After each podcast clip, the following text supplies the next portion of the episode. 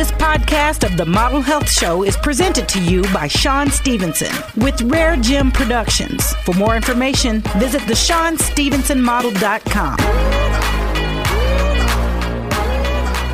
Welcome to the Model Health Show. This is fitness and nutrition expert Shawn Stevenson here with my amazing, talented,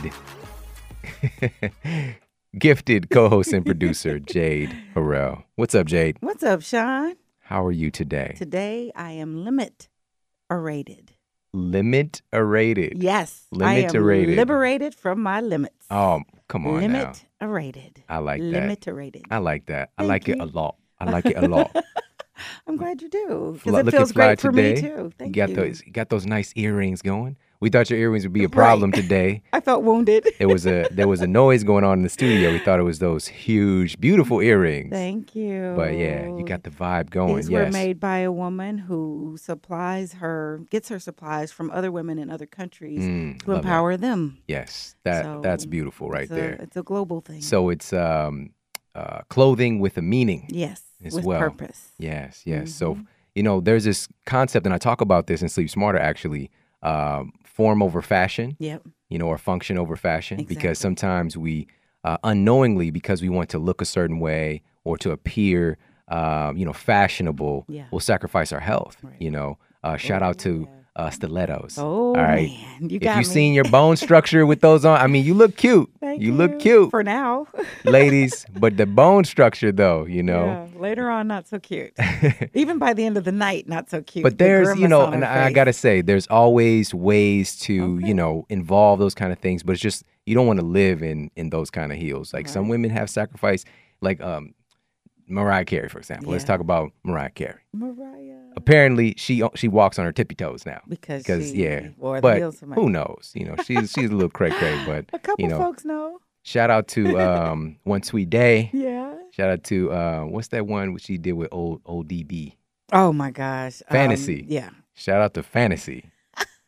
Me and Mariah. All right, everybody, thank you so much for tuning into the show today. We've got an incredible guest, and I'm very excited. This topic matters a lot, and her work has really permeated into the work of many other of the of the top experts out there that you're hearing from. Okay. Um, she's really created a, a a classic in this book, and she has a new version coming out, which she made me sw- swear an oath. Basically, you know, I had to like p- prick my finger and Right, send her right, some blood, blood sample to get the to get an advanced look at the book. And so I've Uh-huh. just been going through it, and it's so enlightening and so refreshing.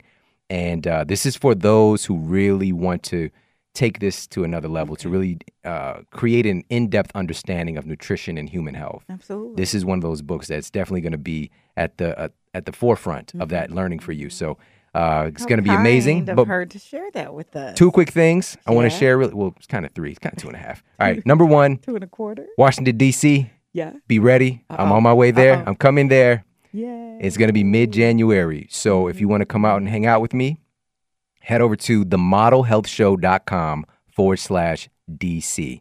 All right. Themodelhealthshow.com forward slash DC to get the information, find out where we're going to be. We're going to have a great time. Can't wait to hang out with you guys. So head over there, check that out ASAP. Also, guys, it's that season. Yes. Right? It's that season. Got Organifi right Has here. returned. All right.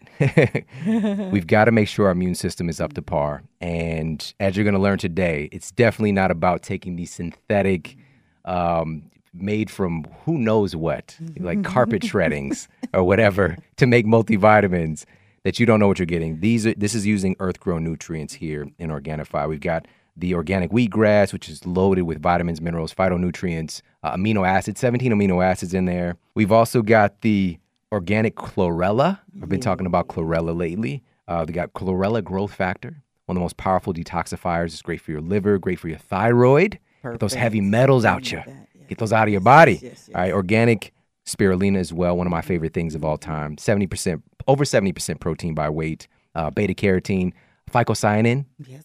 What do you know about phycocyanin? I know Huh? that I need it. Phycocyanin. it's one of those things that influences your stem cell production. Mm-hmm. There are very few things in this reality that can do that, and that kind of magic sauce is in there in Organifi. And of course, we've got the ashwagandha, we've got the co- coconut water that makes it taste nice, Yummy. the mint. Mhm. Check it out. If you're not using Organifi yet, you need to get on it. This is something that is a daily thing, something I give to my kids. Yes. You've got to get on the Organifi green juice. Head over to Organifi.com forward slash model. And they have the cool little convenient packs. Yes, take the to-go you. packs. I've got that as well. I use these. I always bring these with me when I'm traveling. So Mm-hmm. if you want to get on the good stuff and make sure that you're protecting your body, protecting your cells, protecting your health, this is where you get that extra health insurance. Your food first, Yeah. but this is covering those additional bases rather than spending your money on things that are really waste. You know, these synthetic vitamins and minerals that your body doesn't necessarily know what to do with. All right, so head over, check them out, Organifi.com forward slash model. That's O R G A N I F I dot com forward slash M O D E L. Use the checkout code MODEL, that's M O D E L. You're going to get 20% off. 20? Tw- 20. 20% off I can stock forever. All right. Every time you head over and you buy your Organifi, you're going to get 20% off. So check them out. Also, today I have my um, my favorite tea right now. It's I'm really vibing with Rishi. Mm. But that's a whole nother story. We'll talk about that later. and I have my pumpkin spice Oh, MCT man. oil, Yes, emulsified yes. MCT oil. mine. And our guest can probably talk about MCT oil. Can't wait to hear what she has to say about it. But this is immediate cell food. This is incredibly important for your brain, your nervous system, and your literally every cell in your body, your cell membranes. You got to have those healthy mm-hmm, fats. Mm-hmm. So, and this pumpkin spice tastes amazing. He it's said a limited, pumpkin. t- it's a limited time. That's a I did. I said pumpkin. Pumpkin. That means you love it. That was That's my one of my nicknames when I was a kid. Did they call you yeah, pumpkin? not they. It's just my Your just my- grandma? yeah, just my mom, my grandma. pumpkin? Yeah, no, it was wasn't out on the streets. I didn't go outside. and Okay. like, hey, pumpkin. Right. And I'm like, is this because I'm kind of orange? I don't know. I don't know. Because you're so sweet. pumpkin. I used to actually tell people that that I was part orange because I ate a lot of cheese, Oh, and I'm not kidding. yeah. Like when I was five years old, I'd be like, you know, I'd say all the all the mixture melting pot that I am. I'm like, I'm this, I'm this, I'm this, and I'm part cheese, cheese. because I ate a lot. You know, I'm part orange because I eat a lot of cheese. Anyways, That's so a vivid, broad imagination. I love this it. was a limited time for the pumpkin spice MCT Mm-hmm. oil. They've got the strawberry, the vanilla, the um, coconut. Check them out Onnit.com forward slash model. That's O N N I T dot com forward slash model. Plus, they've got the hemp force protein, Mm-hmm. all the fitness equipment. Head over, check them out, get on the good stuff. Now, let's get to the iTunes review of the week. All right, I don't know if you're ready for this one. It's pretty special. You have saved my friend's life. Five stars. Dear Shawn and Jade, tonight a miracle happened. Let me back up. I heard you on Shailene's podcast talking about your new sleep book. I immediately subscribed to your podcast and haven't missed an episode. I ordered your book and I sent it to my best friend who hasn't slept without medication for over 20 years and has suffered from depression most of her adult life. As a friend, I tried to help her find natural ways to end her suffering, but nothing has worked until now. Tonight we spoke on the phone, and I am bursting with love and pride. She is using your book to sleep without medication. She is eating nutritious food as medicine for her depression. She is meditating to ease her anxiety. Your book has saved my friend from a life of insomnia and anxiety. There are no words to express how grateful I am. You have saved a life that is precious to her friends and family. You have saved the life of a woman who serves many in her medical profession. May you live with love, kindness, and compassion all your days. Namaste, Elizabeth. Wow. Oh man, thank you so much for sharing that. Mhm. Uh, it's kind of hard to talk about. That's really powerful, and I'm just grateful. Thank you, thank you. That's a life Yeah, that was saved from anxiety and depression. I know what that means for you. So, everybody, thank you so much for leaving these reviews on iTunes. It means the world to me and then some. I appreciate it truly. All right. And special shout out to you and, and tell your friend I said hi as well. Give him a hug. Okay. All right. Now, let's get to our special guest and our topic of the day. Today, we have a legend. She's a living legend. Yeah. Uh, Cate Shanahan, MD, is a board certified family physician. She trained in biochemistry and genetics, two of my favorite topics. Gonna nerd out together today. Oh, boy. At Cornell University before attending Robert Wood Johnson Medical School. For 10 years, she practiced medicine in Hawaii, where she studied ethnobotany and the culinary habits of her healthiest patients. She currently runs a metabolic health clinic in Denver, Colorado, Hey, and hey. serves as the director of the Los Angeles Lakers Pro Nutrition Program. And I'd like to welcome to the Model Health Show, Dr. Cate Shanahan. How are you doing today, Cate? I'm doing I'm doing good. I'm trying to stay warm here. It's a winter arrived day, but I'm really excited to be on your show and that's keeping me warm inside. Oh, come on. You're just You the are best. yeah. You're the best. We're, we've already bonded, you know, when, when you made me take the oath I for getting your book. Yes, she was like, Your firstborn shall be named Kate, if thou doth give this book away. So uh, it's amazing, and I'm just grateful to have you on. And your your story is amazing. Um, the the information in the book is just so powerful. And if you could, I'd like to start with um, your story. You know, I'd love to know a little bit more of your superhero origin story. What got you interested in health and fitness and, and wellness and medicine in the first place? I, I think I was born a baby doc. Some of my earliest memories. My, my dad's actually a doctor, but um, it had to be. You know, I was thinking about this after I got your your question, um, and I, I think it really had to be when I was something like four or five, and my dad was in medical school. He took me to his anatomy class. We walked to. Uh, we were in Philadelphia, and we walked from our house to Temple University into the anatomy lab, and uh, onto this table where there was a person or I mean, it was a dead body, but they had been like all kind of pulled apart, their skin peeled off.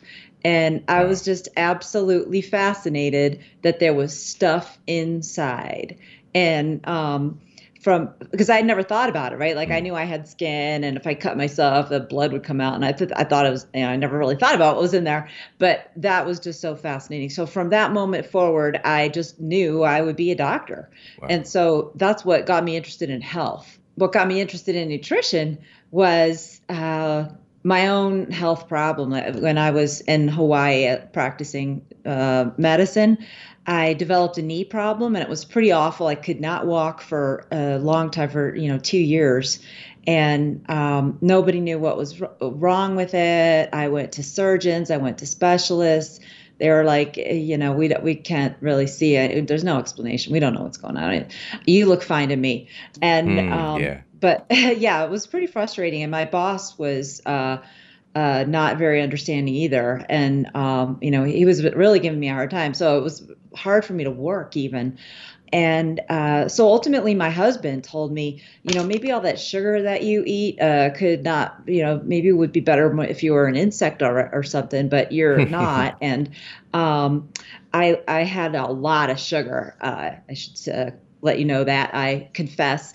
I had a, a special sauce that I made for myself to pour in my coffee, a caramel sauce that each serving had a quarter cup of sugar that I would pour into my coffee. Special Um, sauce, to say the special- least. Oh my Yeah. goodness. I made it myself because on Hawaii we didn't have a lot of like flavorings. You know, Uh. you had to do a lot of stuff yourself. Did you have a name for it? No, my husband did. He's, he called it my insect juice.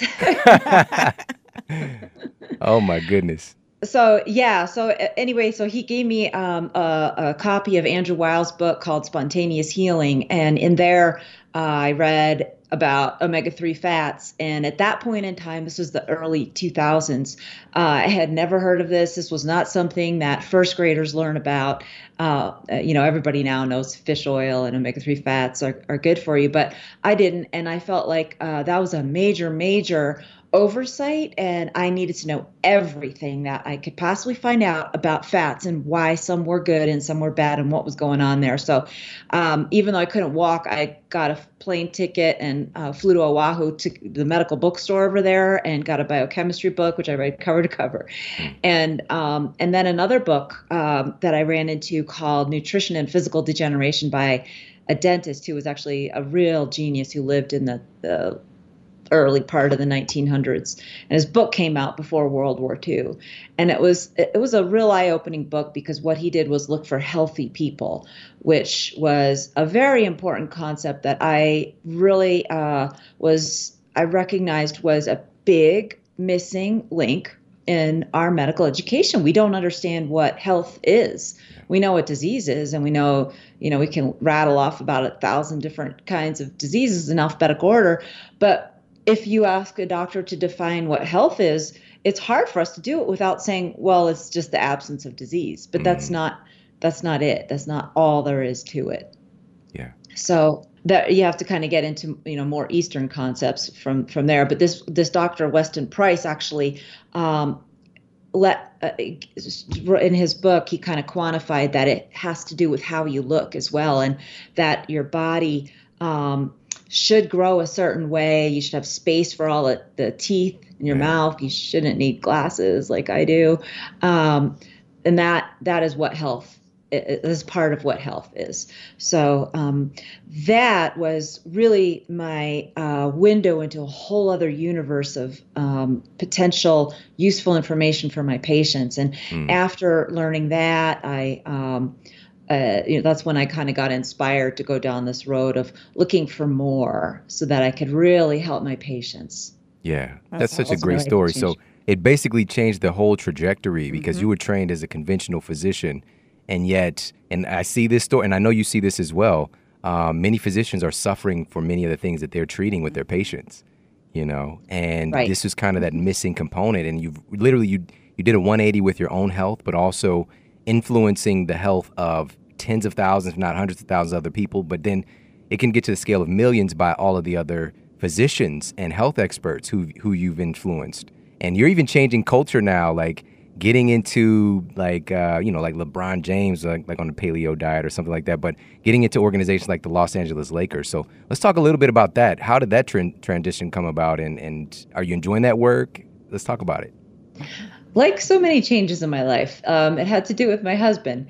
It- you know, Yeah. because um, he uh, has always been into cooking himself, and uh, he's always noticed that, like people who cook are living in this world where you you know nobody really, uh, not nobody, but a lot of people don't want to cook, and a lot of people gauge the quality of their lives by how little time they spend in the kitchen.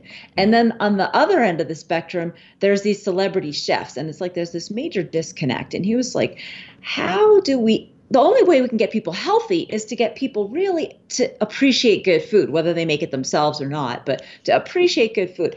How do we do that? And and his giant brain um, a- asking that question, the answer he spit out was um, sports because America loves sports, and if uh, we could get basketball players and sports heroes to become foodies, um, then that's a major coup for health for everyone because then they can become role models for.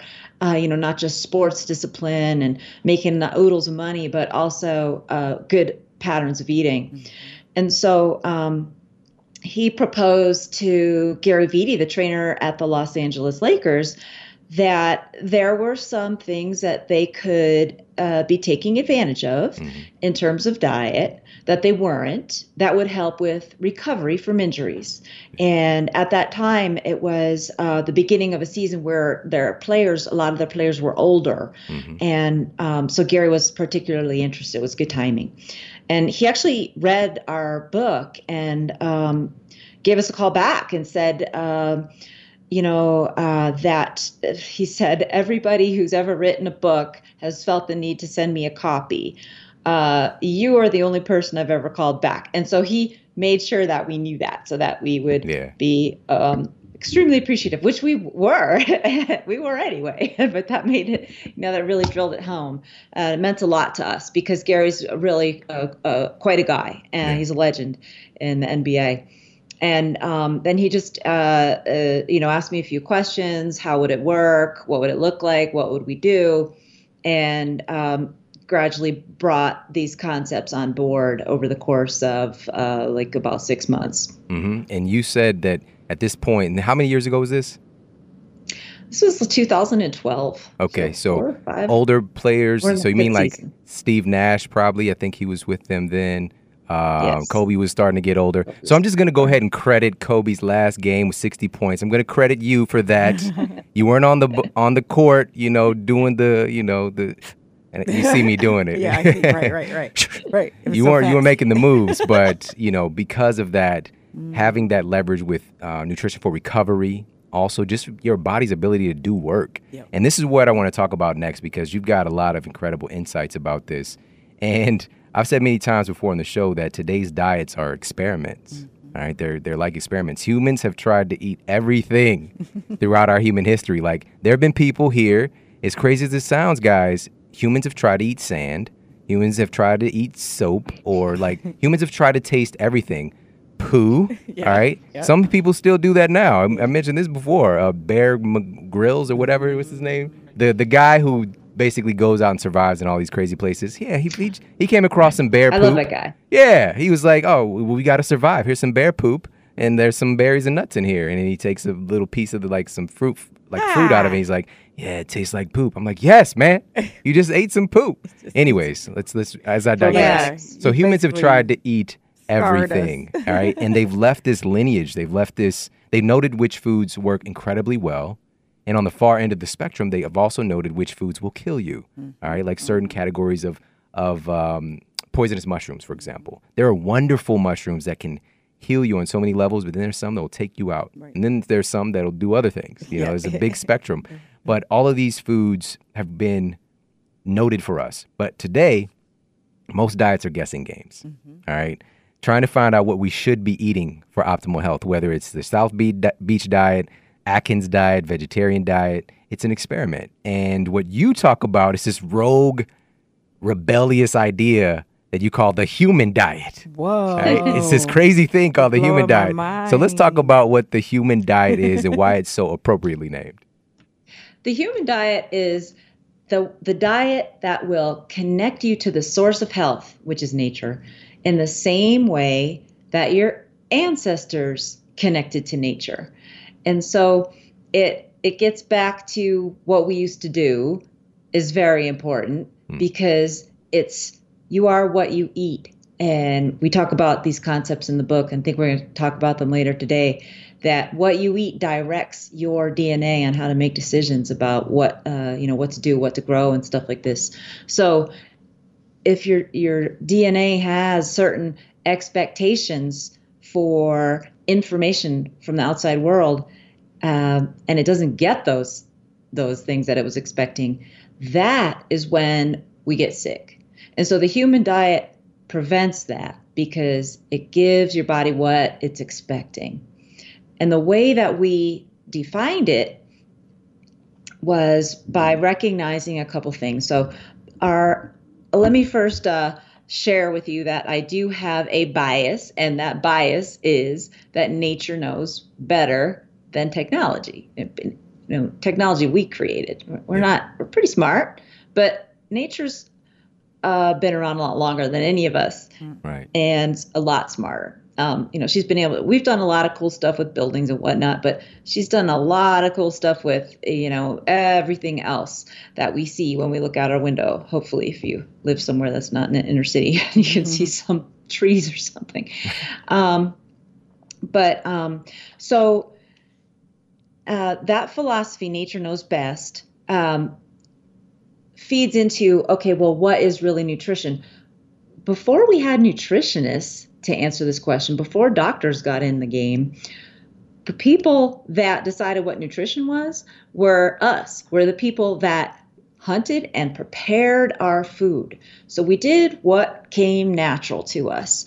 And in terms of like figuring out what we should and shouldn't eat we had uh, our nose and our tongue to help guide us. Mhm. so that means that nutrition tasted good to us and so flavor is nutrition. So our um, our our like thought process was, you know what, we do have a record of what people used to eat.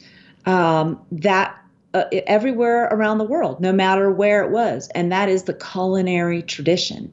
These recipes that have been passed down from generation to generation, Yeah. and based on that thought process, what we did was we said, well, if there is something that every single um, culture around the world shares as a common element, we better know about that because that mm-hmm. is something that every, you know, that uh, uh, uh, that's kind of like a, oh, everybody does it. We better keep doing that.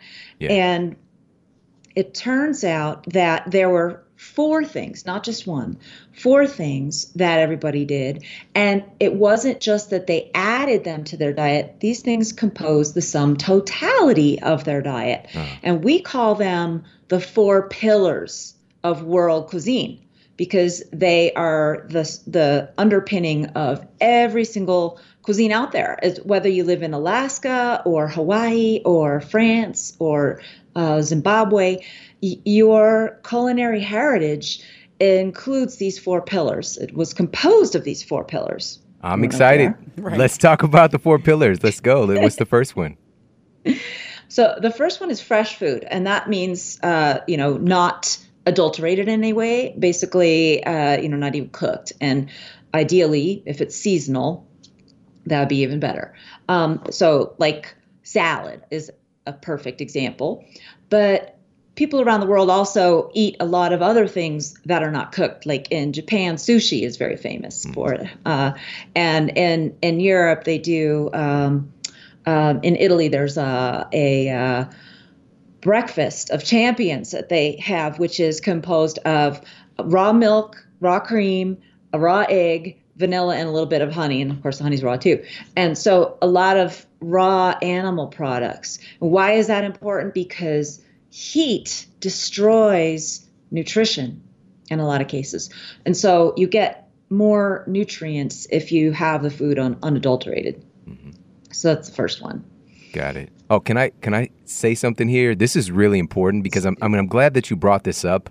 It's not just the plant kingdom but the animal kingdom as well and kind of changing our paradigm with that because and what's coming to mind for whatever reason is um, the movie Kevin Costner, classic. When he was out in the wilderness. He's out in the. Uh, you know? Can you guess what it is? Um, Dances with Dances wolves. with yes, Wolves. Yes, yes, yes. Look, we're having a little trivia here yeah, on the Mile yeah, Show. Yes, Dances that. with mm-hmm. with Wolves, and he goes out and he's on the hunt with them, and you know they they take down the buffalo, and then you know to eat the heart. Right, they eat it raw, like right there. And I see you. She just shimmied a little. she just squirmed a little, you know. But this is something that has been done for a long, long time. Of consuming raw animal foods. And this is something instead of like a theory about what we should be eating. And I'm not saying that you need to go and like grab a heart out and right. you know do some kind of ninja stuff like ah, and I got your heart or whatever. Right. I'm just saying that we need to open up our minds and, and to look at our history, look at our past. What have humans been doing the longest? And even before fire, humans were doing engaging in this, or our, our ancestors. Um, so that's a big thing that I'm glad you brought up. And whether that's like you know, raw eggs or the raw dairy products.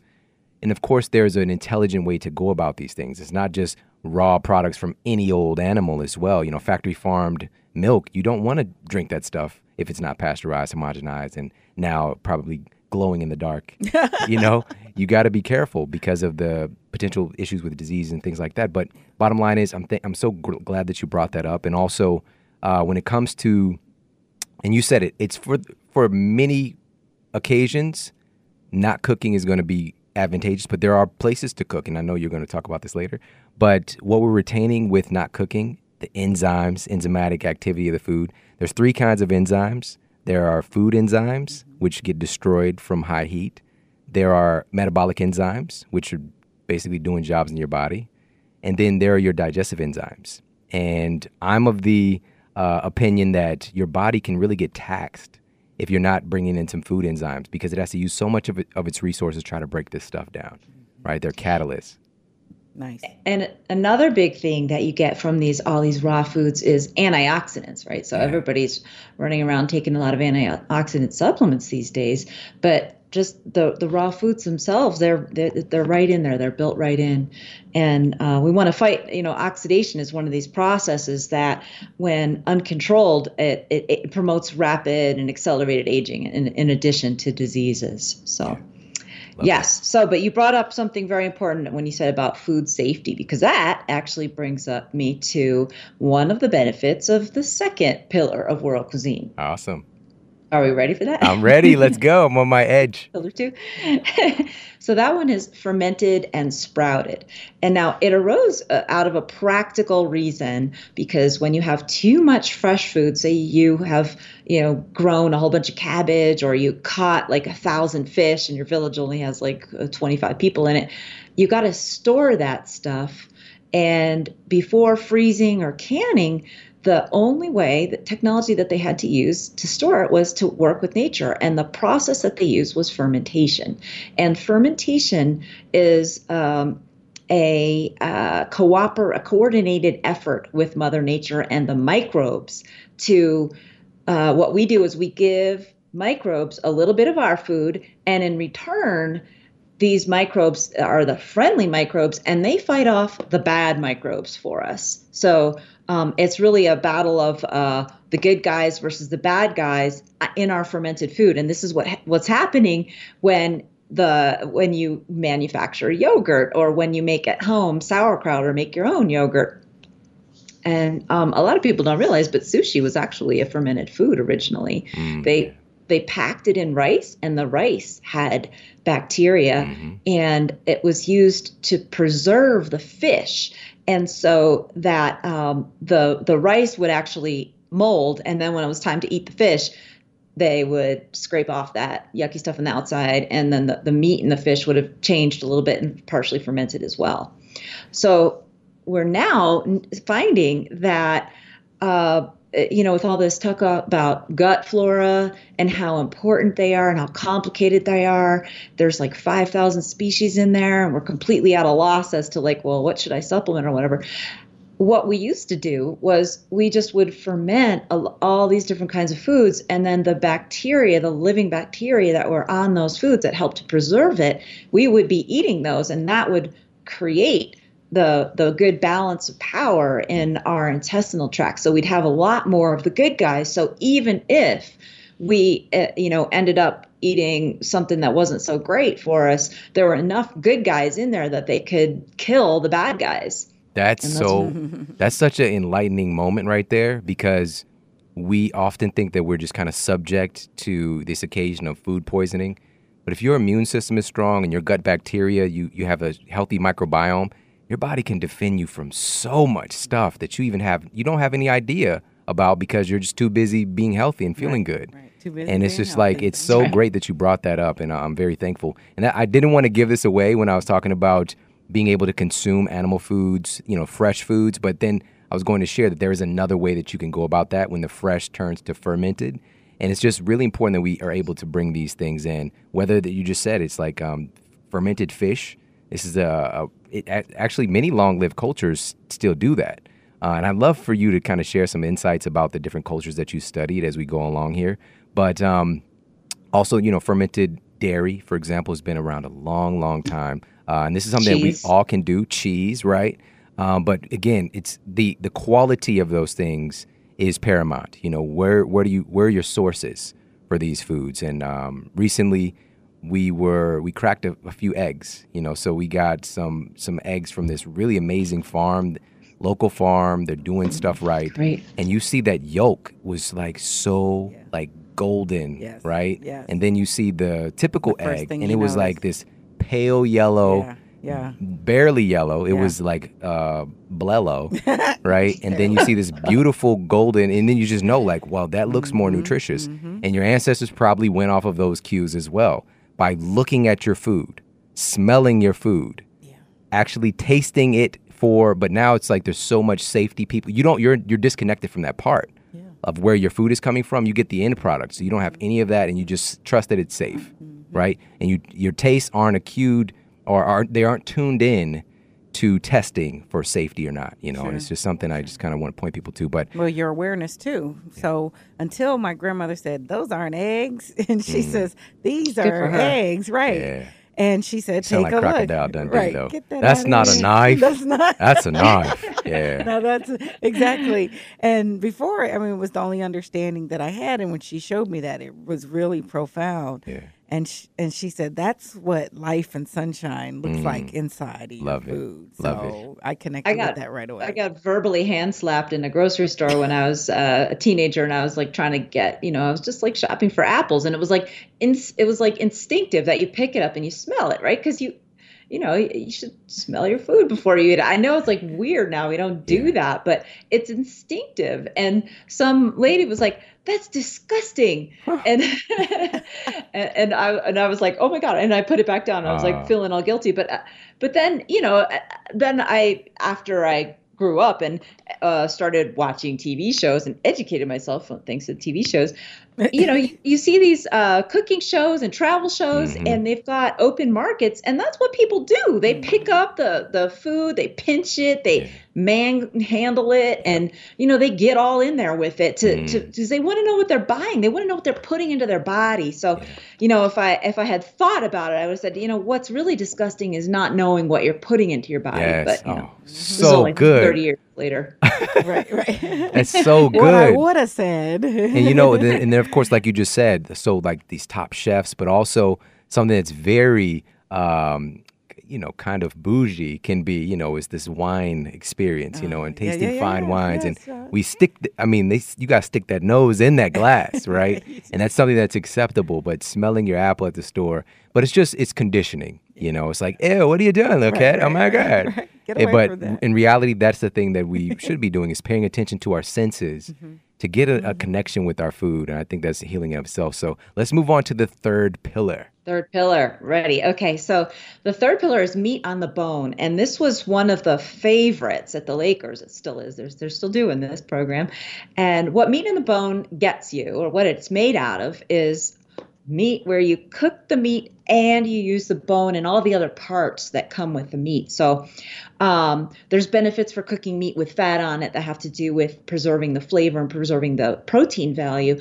But when you also include the bone and the ligament and the skin um, in like a soup uh, for example, you're getting, you're extracting nutrients from these collagen bearing uh, animal parts that are that have the long names like glycosaminoglycan and collagen hydrolysate and proteoglycan and all these things but they actually give you very unique benefits and it's almost like a missing food group Yeah. so that when you eat them they do not get broken down by the digestive system, which was something that just like was not per- predicted. Doctors used to um, poo-poo the idea that you could get any benefit from the supplement glycosaminoglycan, which is uh, made from these things, um, because they said, well, it, it would just be digested, but it actually gets a free pass through the digestive system, escaping all the digestive enzymes that would break it down, and it travels in the bloodstream and goes to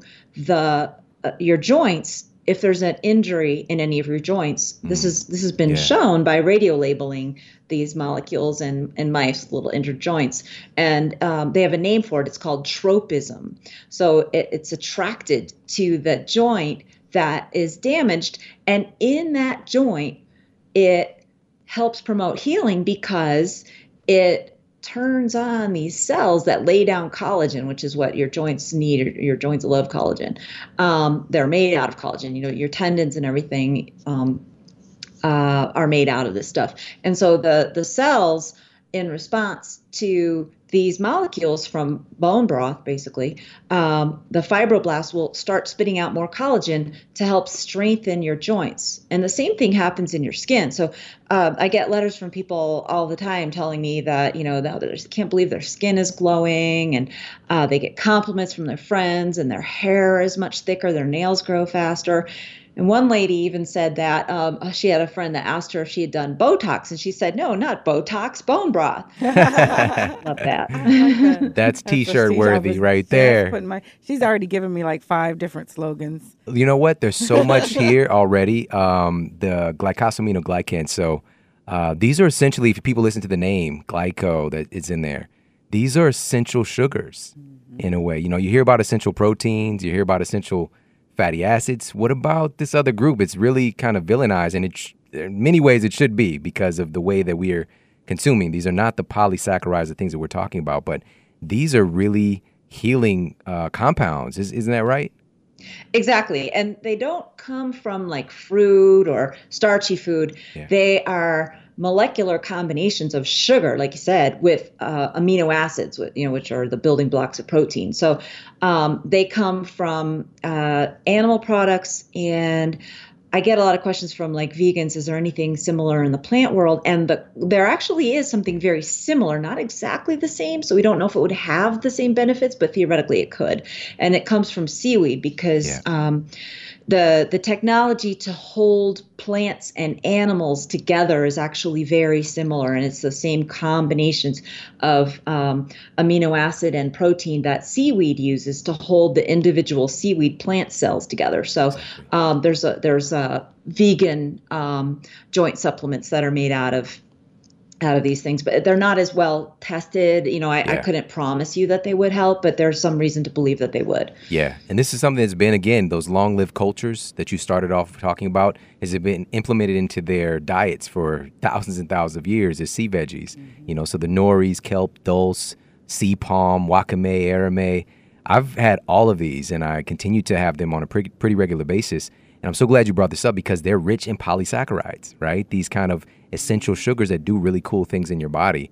Uh, another thing, I just want you to give it like a bottom line for us on this, but doesn't collagen kind of hold us together, right? Without collagen, we would disintegrate into small piles of individual cells. And Ew. if you put us on top of water, we would look like pond scum. That's not t-shirt worthy. Not t-shirt worthy. I think so. This reminds me of the original X-Men movie. Yeah, yeah. Remember that oh, guy? Yeah, yeah. He like turned into a like some kind of a frog or something, but then he turned into like goo, like liquid, whatever. And yeah. there were sound effects. That mute that mutation probably pulled out all of his collagen. He couldn't hold himself together. See? Um, you yeah. that. for that film athletes, for me. Uh, the best athletes, they must have the best collagen because uh, it is really like the collagen molecules in our body that give us this uh, durability. And athletes of all people have to be extremely durable.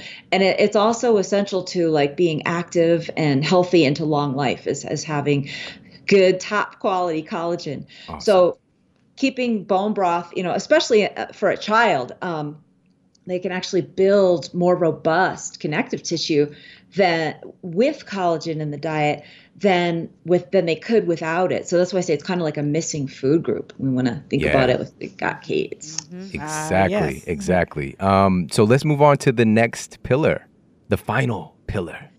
And I saved this for last because it's the best.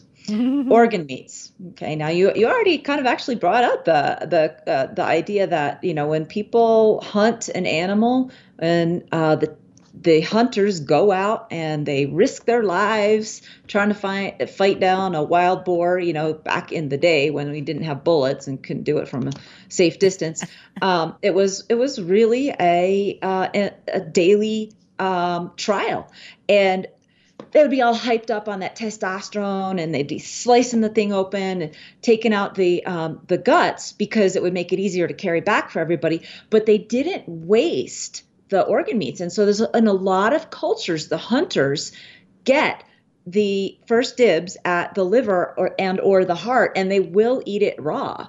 And on um, hawaii there's some old time filipino um, guys that told me that that were my patients that said, yeah, that's what we did. You know, we they would it would be a pig too, right? Where you know trichinosis and all these red flags come up as a doctor.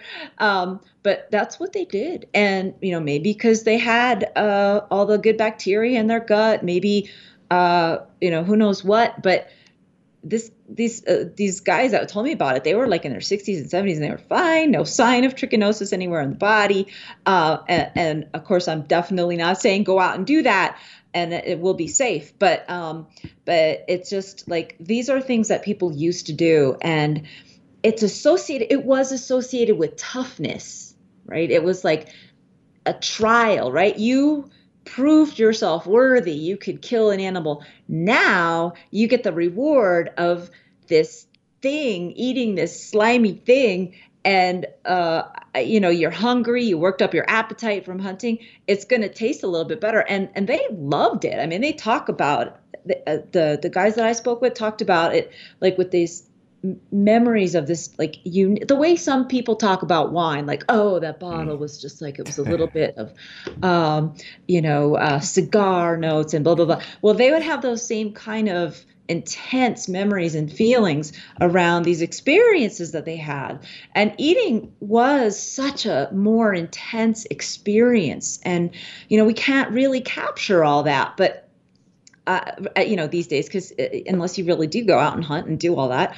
But um but i just like the i just like people to understand that our relationship with food was kind of le- it was primal and it was almost a transcendental or religious experience you know and and so now, contrast to now, fast forward, mm. uh, where we basically, you know, when when we're going shopping, we bought we choose our food based on price, you know, and yeah. it's just like such a completely different mindset. And um, a lot of folks ask me, okay, so you talk about like getting pastured food and organic. Well, it's expensive. I, I'm not sure that I want to reprioritize all of my, you know, my whole family savings and everything like that towards uh, such a higher percentage towards food. And and that's totally fine but there's a cost to it. You know as I, i'm not going to tell you there's not a cost. You know you do what you can do and be proud of what you can do. But um but the more that you can do the more you will be rewarded. Mm, i love that. And you brought it up an important point. Uh, we're making a lot of our decisions for what we eat based on price. Also convenience and of course taste. But our taste have been attacked. You know, our tastes hijacked. are very deranged. Our taste buds have been hijacked. Yeah. artificial flavors and uh, you know Doritos and sugar in particular. Mm-hmm. Um, you know that's a natural flavor technically, but in the quantities and the purity and the concentration that we consume it, it's really it should be considered artificial. It's a you know it's a, a refined chemical. Uh-huh. What I hear more too is the idea of how currency came after, you know, and we lost the idea that health is our currency. Mm. Nutrition totally. Nutrition is is the wealth. And genetic we wealth. We, that's that, yeah. you're right. Uh, exactly. You're thinking the same way because we actually call it genetic wealth. I love that. Um, so that, that where we, uh, you know, as Americans, when we look at a place like China where people are subsistence farmers, um, and we say that's poverty. Hmm. But you look at them and they're making their own food. Their food is fresh. They love their food. They're proud of it. They're out there working. They're in you know touch with nature and touch with traditions they've got somebody in the kitchen working the way that you know they're proud of what they're doing and they're healthy you know? I mean they're they're doing all this work and they're not on 12 different prescriptions in their 60s the way americans are. Mm. and their children are healthy. Their children are intelligent. They're eh, you know they don't have these learning disorders that are becoming so common now. So it's it is we we look down on it and we say we need to lift people out of this. Mm-hmm. and i'm not saying that we want to have you know return to serfdom or anything like that but i'm saying we need to give it the respect of what it is. Okay yeah i love that. That's a great summary for that point which is you know respecting the human diet. You know whether or not we agree with it you know in our theories of what we should be eating this is what humans have been doing the longest. And i'm that's why i wanted to have you on was to share that fact so we can just get back in touch with it and maybe consider maybe this is something that my genes might be expecting me to have. Mm-hmm. You know, because exactly. there are some really interesting compounds. So let's really, really quickly can we talk about some of the kind of really rare nutrients, or uh, especially in the in the amounts that they're available in different organ meats? Yeah. So. Um, liver has it, liver is like the best source of some B vitamins and an excellent source of iron as well. And um, doctors in the 19, you know, in the early part of the uh, 1900s, they before we had iron pills, if somebody was anemic, their blood counts were low, they they would just tell their patients to have some more liver. And so now we have dehydrated liver pills. Um, bone marrow is a uh, a source of some very special fatty acids that are actually branched, which is unusual, and uh, have very uh, uh, uh so important beneficial effects on our own white blood cells, on our own immune system. And um, it's kind of an example of like helps like because our immune system lives in our bone marrow. That's where our white blood cells are born.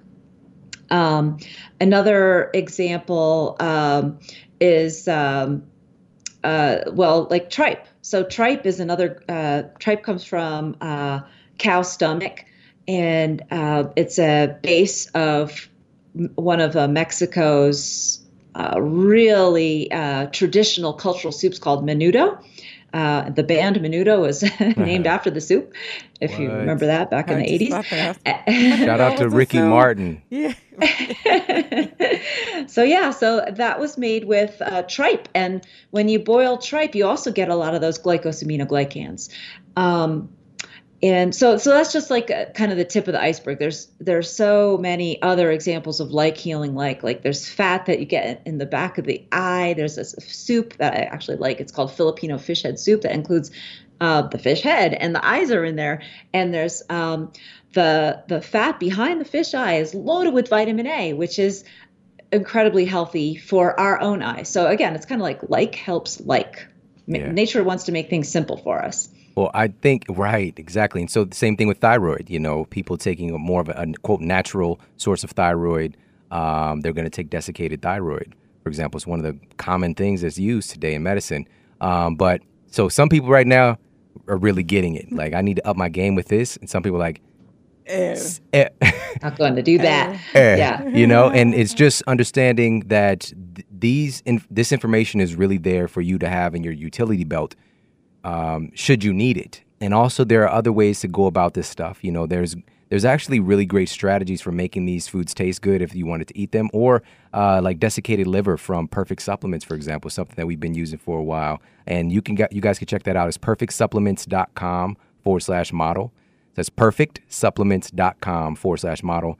The desiccated liver there. She just shared, and this again, this is the concentrated bioavailable form of these nutrients you really can't find in any other ratio and in a way that your body can recognize as it is in these organ meats. So it's just something to consider. Mm-hmm. And if you're like, "Yeah, it's not my cup of tea," let's move on, you know, to the next you know, thing, you know. But up, yeah. it's all right. It's just about having these things in your open utility your belt. And I'm so yeah. glad she brought this up, which is this is all about respecting our lineage, respecting our heritage, respecting where we come from, and the processes that uh, have gotten lost in in a big way today and how can we retrace those steps a little bit and make it our own? And so, like we had Katy Bowman on the show recently and talking about how uh, movement, how we can incorporate more movement in our eating practices. You know, actually walking to the store to get your food, or uh, nice. um, maybe gra- grating the cinnamon instead of like buying it already powdered. You know, like just some some action steps mm-hmm. to get more involved in your eating. It doesn't mean you have to take away all convenience. All right, sometimes I just want I, I, want to kick back and have that food delivered to me, you know. Sure, but sure. Other times, you know, the majority of the time, I want to do something to interact with mm-hmm. the meal that I'm about to eat because it's a sacred process. Well, that will make it more convenient because you'll be more vibrant and approach it with more energy and vigor. Yeah. So hey, let's great. And if you cinnamon. have that like mindset too, and you've got kids that are you know four, five, six, they can do something in the kitchen. They can you know wash the mushrooms. Uh, sometimes they can pe- peel the carrots, but kids at that age are like sponges. They want to do what adults do, and um, the, and it just makes it so much more exciting for them when they actually get those, ve- particularly vegetables, because that's often a challenge. Um, it, and if they've if they've played a role in the kitchen in making it, it's going to be a lot easier to get them to eat it. Absolutely. Awesome. Well, let's move on to another important topic here in your book, and uh, this is something that really jumped out for me and something that I'm very, very interested in and passionate about and it's something in this chapter you uh, it focuses on the intelligent gene, the intelligent gene. So, what are you wanting people to learn from this chapter?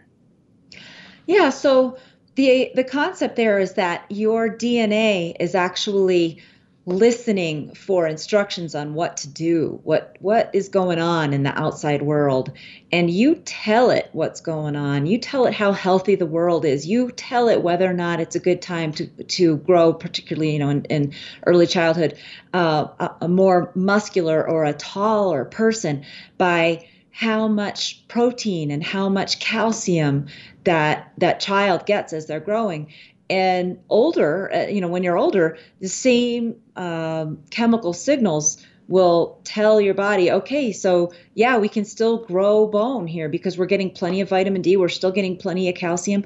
So that's what the whole field of epigenetics um, really kind of helps uh, us understand more in more uh, scientific detail is exactly what is that intercourse, that connection between the the food that we eat and the decisions that the DNA inside every single one of our cells makes. Is it going to express the protein for building bone or not? And it depends directly on actions that we take.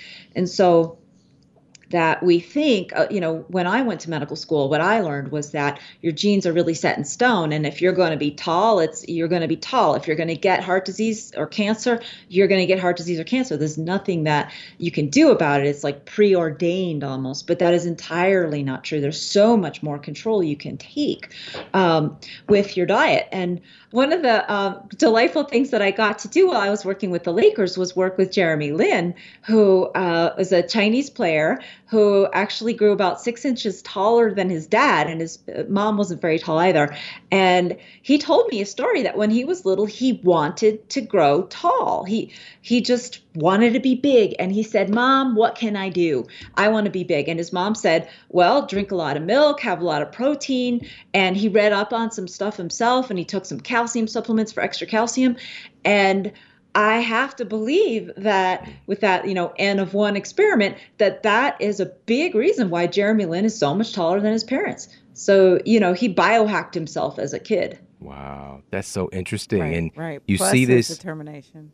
We all have Yeah. a, a genetic um, ideal blueprint, you know, that we have this potential to be so many different versions of what we are, but there's a greatest version of ourselves, you know. And a lot of this though is is really played out when you're younger, but there are so many factors that are still available no matter where you are on this kind of lifeline uh, lifespan right now.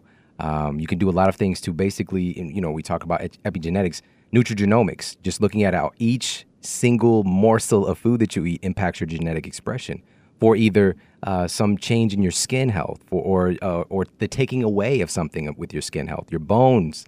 You know, so this happened to me. I had uh, this degenerative bone disease diagnosis at 20, and I broke my hip. My bones were already deteriorating, breaking down when I was 15. I broke my hip at track practice, just running, right? And um, you know, spoiler alert, everybody, you know, I got a lot better. But the bottom line was this was a genetic printout of what was happening. I was so deficient in so many things. My genes couldn't express uh, uh, character traits for for good health. You know, it's it's amazing I made it that far. Right. Because I mean, I'm not kidding. I was on the like the fast food diet, hardcore, Twinkies, chocodiles, right? The chocolate Twinkies. What do you know about that? I'm, Huh? I, I'm aware. two for sadly. two for a dollar honey buns. I mean, I was two for a dollar everything. Uh-huh, Two for a dollar apple pies, right? Uh, the the ninety nine cent cheeseburgers. Oh my goodness, You that. I I. But it's so crazy how right frugal, but it's so amazing how. Res, first of all, I want to point this out: how resilient Mm-hmm. the human body is, because I made it eating that stuff. Like Mm-hmm. that speaks to our res- resiliency. However, what about optimal? What about vitality? Right. I was lacking that. Mm-hmm. That's what I was lacking, and that's what you get from eating these real foods and following what uh, Dr. Cate Shanahan is sharing with really tapping into our ancestral mm-hmm. nutrition mm-hmm. and incorporating these things on a regular basis for a higher genetic expression. It's like this game they do where they bring in a box of different materials, whether it's bolts and random things, recycled things, and they set it down and say, well, here, create something from it. Well, we're kind of coming in with a box of potential with all the materials there, but how it's constructed will determine what kind of end product, what kind of great creation you'll have at the end, and how you assemble and put the things together and manipulate those tools properly. Yeah, give it's a good its analogy. It's kind of like we are, you know, our DNA is the blueprint, and then the food that we get is the raw materials. And one of my least favorite foods, one of the one of the things that I tell everybody that they should avoid, right, in this um, era of uh, gluten intolerance, a lot of people focus on that. But you know, uh, something about one percent of our caloric intake comes from gluten, but uh, the average American gets about thirty to fifty percent of their caloric intake from these uh, fats called that come from vegetable oils. Mm-hmm. And these vegetable oils are refined polyunsaturated fats. And what that does is that de- means that they are deformed fats that are prone to oxidation. And so when you mentioned that you have like this kit bag of, you know, here, what can I build this body out of? It is these vegetable oils um, get into our bodies. Our body has no defense mechanism against them. We cannot screen them out like we can with some other toxins. We have a very difficult time our liver has a very difficult time um, getting rid of them. So what happens is that our essentially they show up at our cells, and the foreman at the construction site on the cell says, "Okay, I was expecting uh, you know concrete blocks here, and you gave me styrofoam balls. Right. that is not going to fly." and the, the the the the delivery guy says, "You know what? It's what I got. I'm sorry. Make mm-hmm. make do." And that's what happens, and particularly mm-hmm. in our brain brain when our cells have to make do out of these styrofoam balls instead of the solid bricks that our brain's supposed to be made out of, it drastically affects the kind of uh, brain uh, cell, how the brain cells will work, how they will develop, how they will grow. And um, I really think that this consumption of vegetable oils is an overlooked environmental cause of a lot of learning disorders, including um, you know, autism, which is maybe one of the scariest. Mm. Oh, man. Yeah. That's, you know what? This is so important because today, more than you just said it, 30 to 50%, that's a huge ratio of people's diets that they're consuming this. It's a waste product, right? This these vegetable so-called vegetable oils. So what do we need to do about this? And you know, so well, before we get to that part, there's one. Well, actually, let's just dive in and kind of break this whole thing down. So, instead of instead of the vegetable oils, uh, which we know that they, I guess they get integrated into our cellular matrix. You know, like your body is, like you just said, it's using these lower quality quality materials to make you. What what what do we need to do instead? So the, to avoid those, we have to read ingredients um, because they will. The the food manufacturers love this stuff because it acts like a preservative. It acts uh, like um, it they can play with it you know it's a chemical really they can use it like they use petroleum to make plastics they can change the texture of our food they mm-hmm. use it to preserve the food so you have to look at everything particularly salad dressings and dips yeah. um, ready-made foods popcorn the um, microwave popcorn i mean because the the, the butter like substance um, so that's how you get it out of your diet and what do you do instead well this is where it's like uh, the good news. Uh, mm-hmm. The bad news is it's those vegetable oils are in a lot of stuff. We even uh, got some dried blueberries and looked at the ingredients. And what do you know? Vegetable oil was a coating because it works as an antifungal too. It's how deadly it is. Um, but um, uh, the natural fats that we have been eating all along are delicious. So that means you get butter, you get coconut oil, you get um, sesame oil if you like um, Asian cooking, peanut oil. Peanut oil is a lot of people have a lot of questions about that, so I do go into some detail in our book explaining, you know, how to get good peanut oil. Um, and avocado oil is another example. Um, ghee, um, and then the the traditional restaurant restaurant fats. If you can find a restaurant that uses a traditional fat, um, they are a blessing in your neighborhood. And the traditional fats that restaurants used to use for their fryers was like tallow and even lard. Um, and in uh, when we lived in Tucson, the tortillas were made with the traditional fat there, which was lard. Um, and and so that's like like the the good news is that yes, you can have these natural fats because when uh, one of the big things that I learned when I went through my revolution and understanding what causes health and what health is and how to create it and what causes disease was that we got it all wrong with fats. And it was never saturated fats and butter that clogged our arteries. It was always these polyunsaturated fats. And I just did a blog post on how um, how we were kind of tricked um, by a, a, scientist named Ancel Keys into believing that um, butter and eggs and those kind of natural saturated fats were clogging our arteries. When in his experiments he used margarine, which is hydrogenated vegetable oil, and it's it's it is a solid fat, and he called it saturated fat. Um, and there were saturated fat molecules in there, but it was not butter like he was kind of misleading everybody to believe so there was never any reason to believe that these fats uh, natural fats that nature makes have any health bad health outcomes whatsoever mm. um, and we've done a lot of you know confusing things confusing ourselves with statistics to convince ourselves that yeah um, these fats are bad but it's all statistical manipulation and, and chemical um, obfuscation of the truth. And that, that's another thing that I go into in our book because it's a huge, huge point of confusion in our society now. And there's like these two, uh, it's like a sports game. Like there's people who are pro natural fat and there's people who are anti natural fat, particularly anti animal fat. And they're like always fighting each other. And I really want us to make our peace because uh, the casualty of this war is our health and our children's future. And we've got to understand what the truth is. So I, I do go into quite a, a, good deal of the background, how we got mixed up um, in uh, deep nutrition. Well, yes. I'm glad you have that as a resource because as we go out and crusade and evangelize, and folks say, well, we've been doing this and that for years, and this is what we were told, we have the resource there to yeah. counteract that and support. Exactly. And the, one other thing that I want you to touch on really, really quickly is uh, so vegetable oils is the, one of the major things you say to stay away from. Uh, yes. The other one is excess carbohydrates. Right. So why is that? Because our, our body knows uh, uh carbohydrates are converted into sugar by the digestive system. So they can starchy foods can raise our blood sugar and sweet foods can raise our blood sugar. And our body knows sugar is toxic. It's toxic because it's sticky. So it needs to regulate it very carefully. We do need some sugar, but we really need to know uh, we need to keep the amount that we eat under control.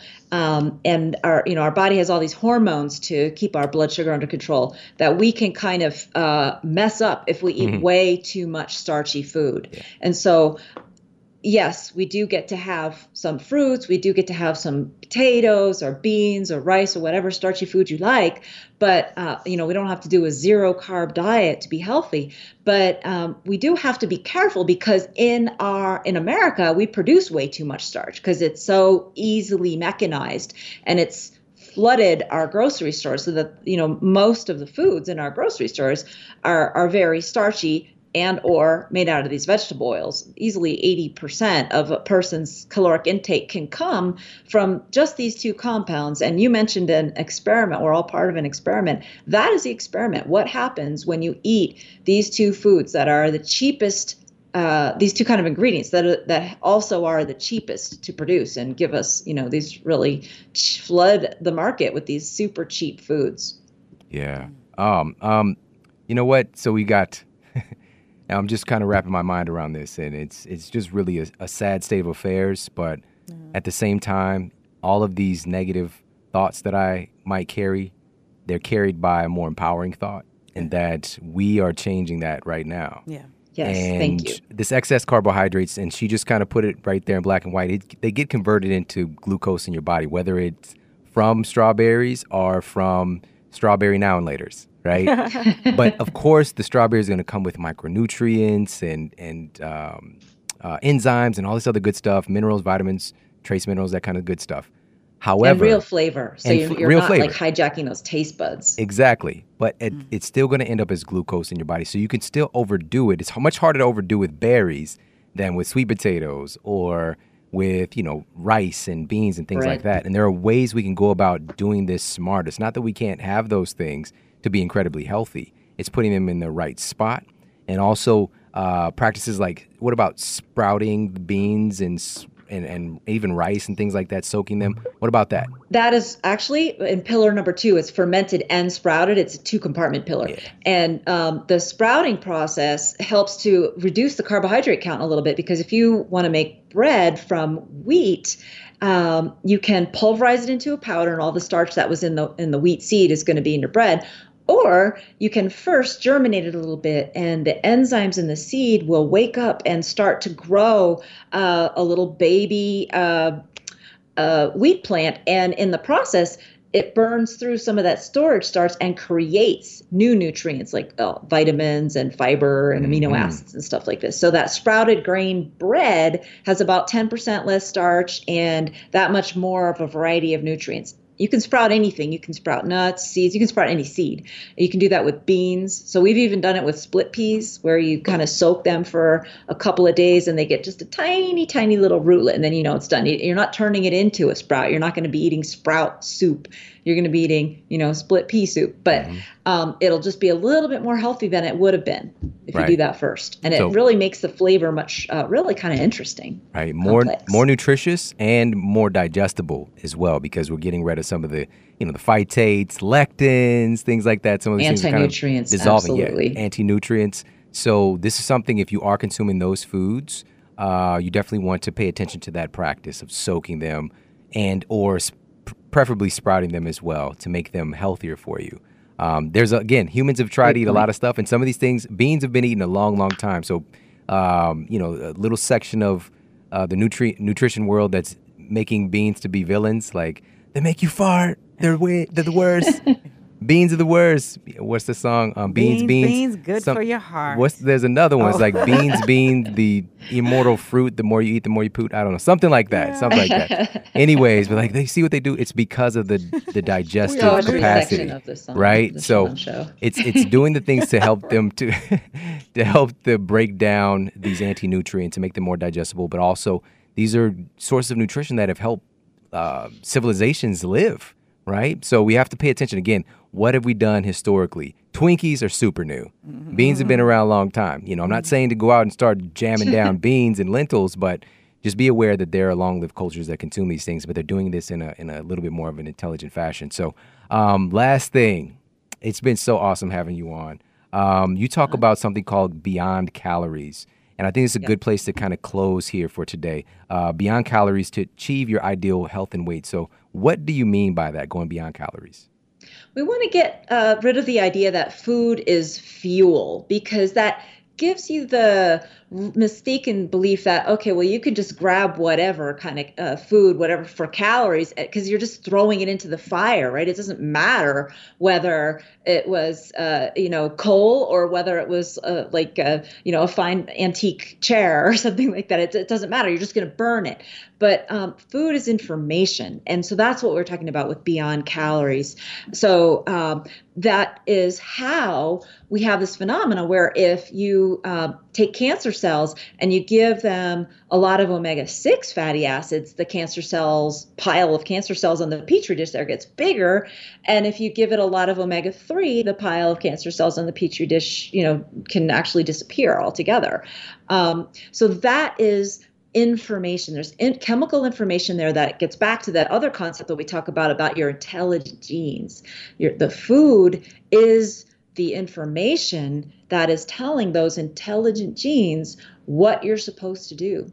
And an example of what our diet and this experiment that we've now been in uh, for several generations that some children were born into what happens when your mother doesn't get enough protein? Well they've done studies in mice and they found where they kind of mimicked that situation and they found that the babies born to the uh, mice mothers who did not get enough protein they were physically smaller. They didn't have the same lean body mass and eating the same exact diet, they were more prone to putting on fat because the protein information had been missing and they did not get the instructions to to develop the lean mat the lean body parts like the the bone and the muscle.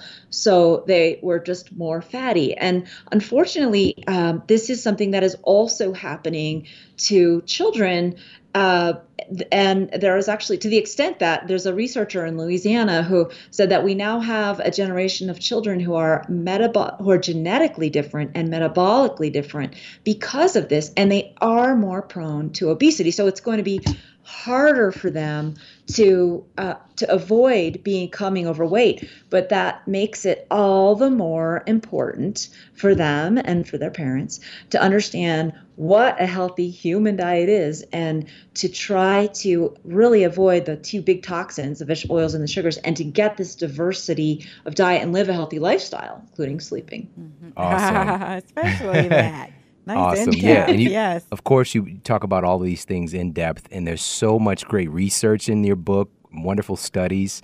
Um, and it's just, I think it's this is this is an important book, really important book for people to check out. So, can you let everybody know first of all where they can find the book? Because when this is coming out, uh, you got like a little um, pre-order a bonus that their people are getting. So, can you let people know where they can find that, and will they, where they'll be able to find the book? Yes. Okay. Great. Thank you. So, oh, I happen to have uh, there's right the here. name. You guys have held that for us. But um, yeah, so I won't be able to hand it to everybody. But um, go to my website, drcate.com, d r c a t e dot com. No dot after doctor, and. Uh, uh, until before the book is released, I'm running a promotion where if you uh, buy the book and come back to the website, it's all links there. You actually get access uh, for uh, to a copy of one of our books called Food Rules A Doctor's Guide to Healthy Eating, which is uh, uh what we hand out to all the Lakers players because it's, uh, it's a really um, short uh, pieces of advice, one on each page, um, about you know real actionable things that you can do um, and understand, like almost like little sound bites. So you'll really enjoy that. Perfect. So people can find the brand new edition of Deep Nutrition at drcate.com.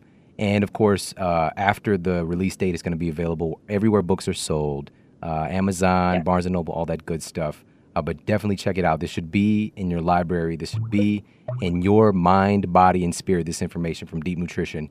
And the subtitle is Why Your Genes Need Traditional Food. And you also, limited time right now, when this comes out, head over to drcate.com and you can get that bonus as well. Dr. Cate, you are a gift. Yes. And I appreciate you. I pe- appreciate your personality and how we connect. And uh, I just, I'm really excited for you and just can't wait to see what you do next.